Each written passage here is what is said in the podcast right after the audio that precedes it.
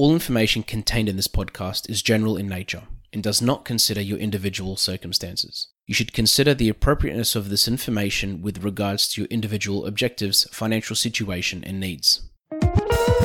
Welcome to Sharing More Than the Sheets, a podcast to help you and your partner make better financial and lifestyle decisions so that you can both focus on the things that you love. I'm your host, Michael Curry, financial planner, green thumb, husband, and just dad.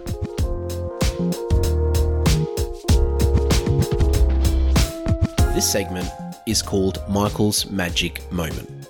It's my opportunity to play a little snippet from one of our previous episodes, which resonated with our listeners, that I received feedback from, or I felt really had an impact on some people's lives. Hope you enjoy. Going back to this episode, I'm talking about a very, very important topic and such a quick win and an easy way to master your bills. And this is something that involves a bit of time because it involves you putting in a little bit of effort, but it's just like any system or any process. Once it's set up, it just works. Yes, it needs monitoring and it needs tweaking, of course, as things change, like your bills, but it's one of those things that once it's set up, you just follow the same process. Uh, personally, I've been doing it for at least the last 10 years for our family, and it's something that's helped me a lot and it helps a lot of people. And when I talk to someone about budgeting, if they feel a bit scared or a bit reluctant to, to, to get into it and to start making changes to accounts, this is one of the fastest and easiest way to just get the ball rolling. Because what you'll actually find is A, it's obviously going to make your life a lot easier, but secondly, it's going to be a quick win. And it's going to be one of those wins where hopefully you'll have the confidence to be like, you know what, let's keep going. Let's set up our spendings account. Let's set up all the all the other types of accounts. And and, and it's and it's also the probably one of the simplest way to monitor your fixed costs or your your regular fixed costs. Now, obviously, nothing's perfect, and this is where it really helps if you have a financial advisor guiding you, um, or your partner. If you can sit down together and talk about it, being on the same page will make such a difference, and having that extra layer of accountability will make such a difference to this actually working. Now, th- this is something that again gets me very, very excited because it's not just a quick win, but as I said, it's something that is going to help you master your bills and not be scared of them. So many times I talk to, to, to people that tell me, you know, just the thought of bills coming in the mail stresses them out, and it's because there's no system or process. Um, now, now, me, I say this all the time to my clients, but me as a financial advisor, someone that deals with money regularly, that's studied money, that talks to people about money all the time.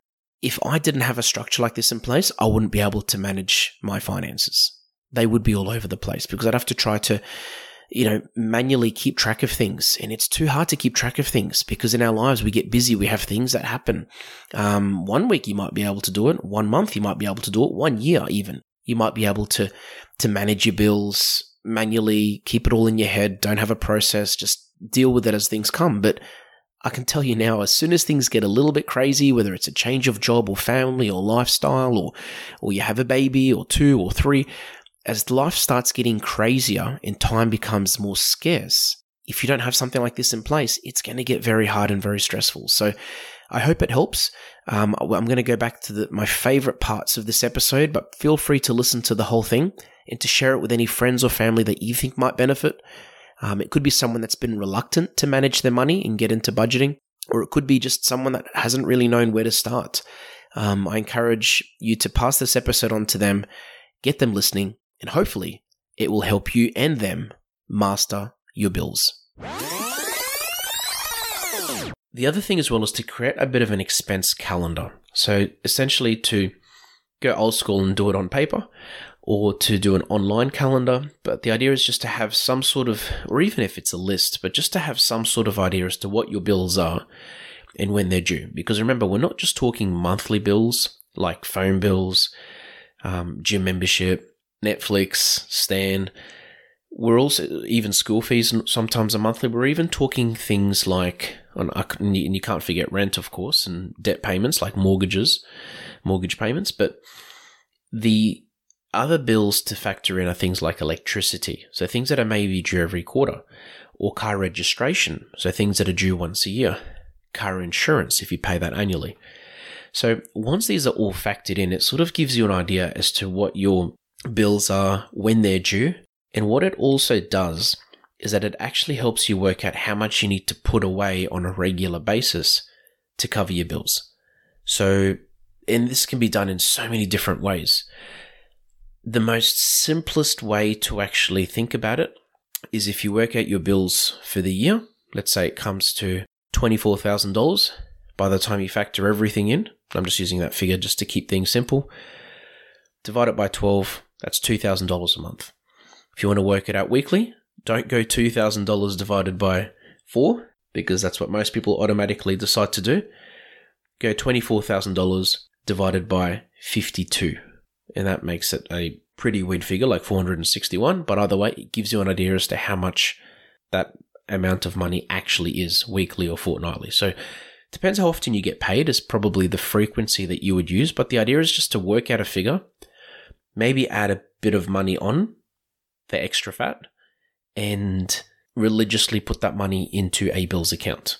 The idea from there is when that money's into that bills account, and let's say it's, let's just say it's monthly, you're putting $2,000 in per month. The idea is that when your direct debits are due, so your monthly bills, and uh, the idea is to direct debit as many of them as possible, the money's already there. When your annual bills, and what'll happen is over the year, that account will accumulate because you factored in your annual bills and your quarterly bills. And then when your quarterly bill comes in next, let's say electricity or car registration for the year, the idea is that the money's already there and you would just be pay from that account to cover that. The idea is to be proactive. The idea is to make sure you put this money aside so that when the bills come or when you have that month of the year where you just get, you know, 10 annual bills all in one hit, then at least the money's then. You don't have to take it out of your savings or take it out from somewhere else. The other thing as well is what you'll find is by putting money in your bills account on a regular basis, there are some bills you might actually start paying annually to save money. So car registration, sorry, car insurance is one of them where with most car insurance companies that I've come across, if you pay annually, it works out cheaper than paying monthly.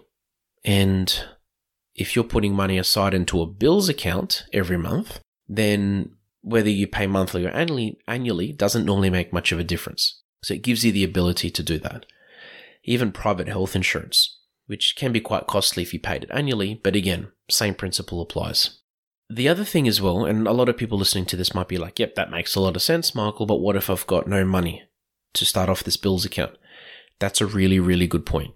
So again, depending on the time of the year that you do this, you might have to actually have to, you might have to start your bills account off with a little bit of a buffer. And sometimes the easiest time to do that is tax time when you do if and when you get a tax return that you just start off the account with a month's in advance worth of bills, for example. Um, or sometimes it could be a bonus that you're receiving of some sort. But the idea is if you can give it a bit of a buffer, that will again make your life a lot easier to make sure that there's always money in that account. Thanks for joining us on sharing more than the sheets. Please make sure you subscribe to be updated with future episode releases, and feel free to share this episode with any friends or family that you think it might benefit.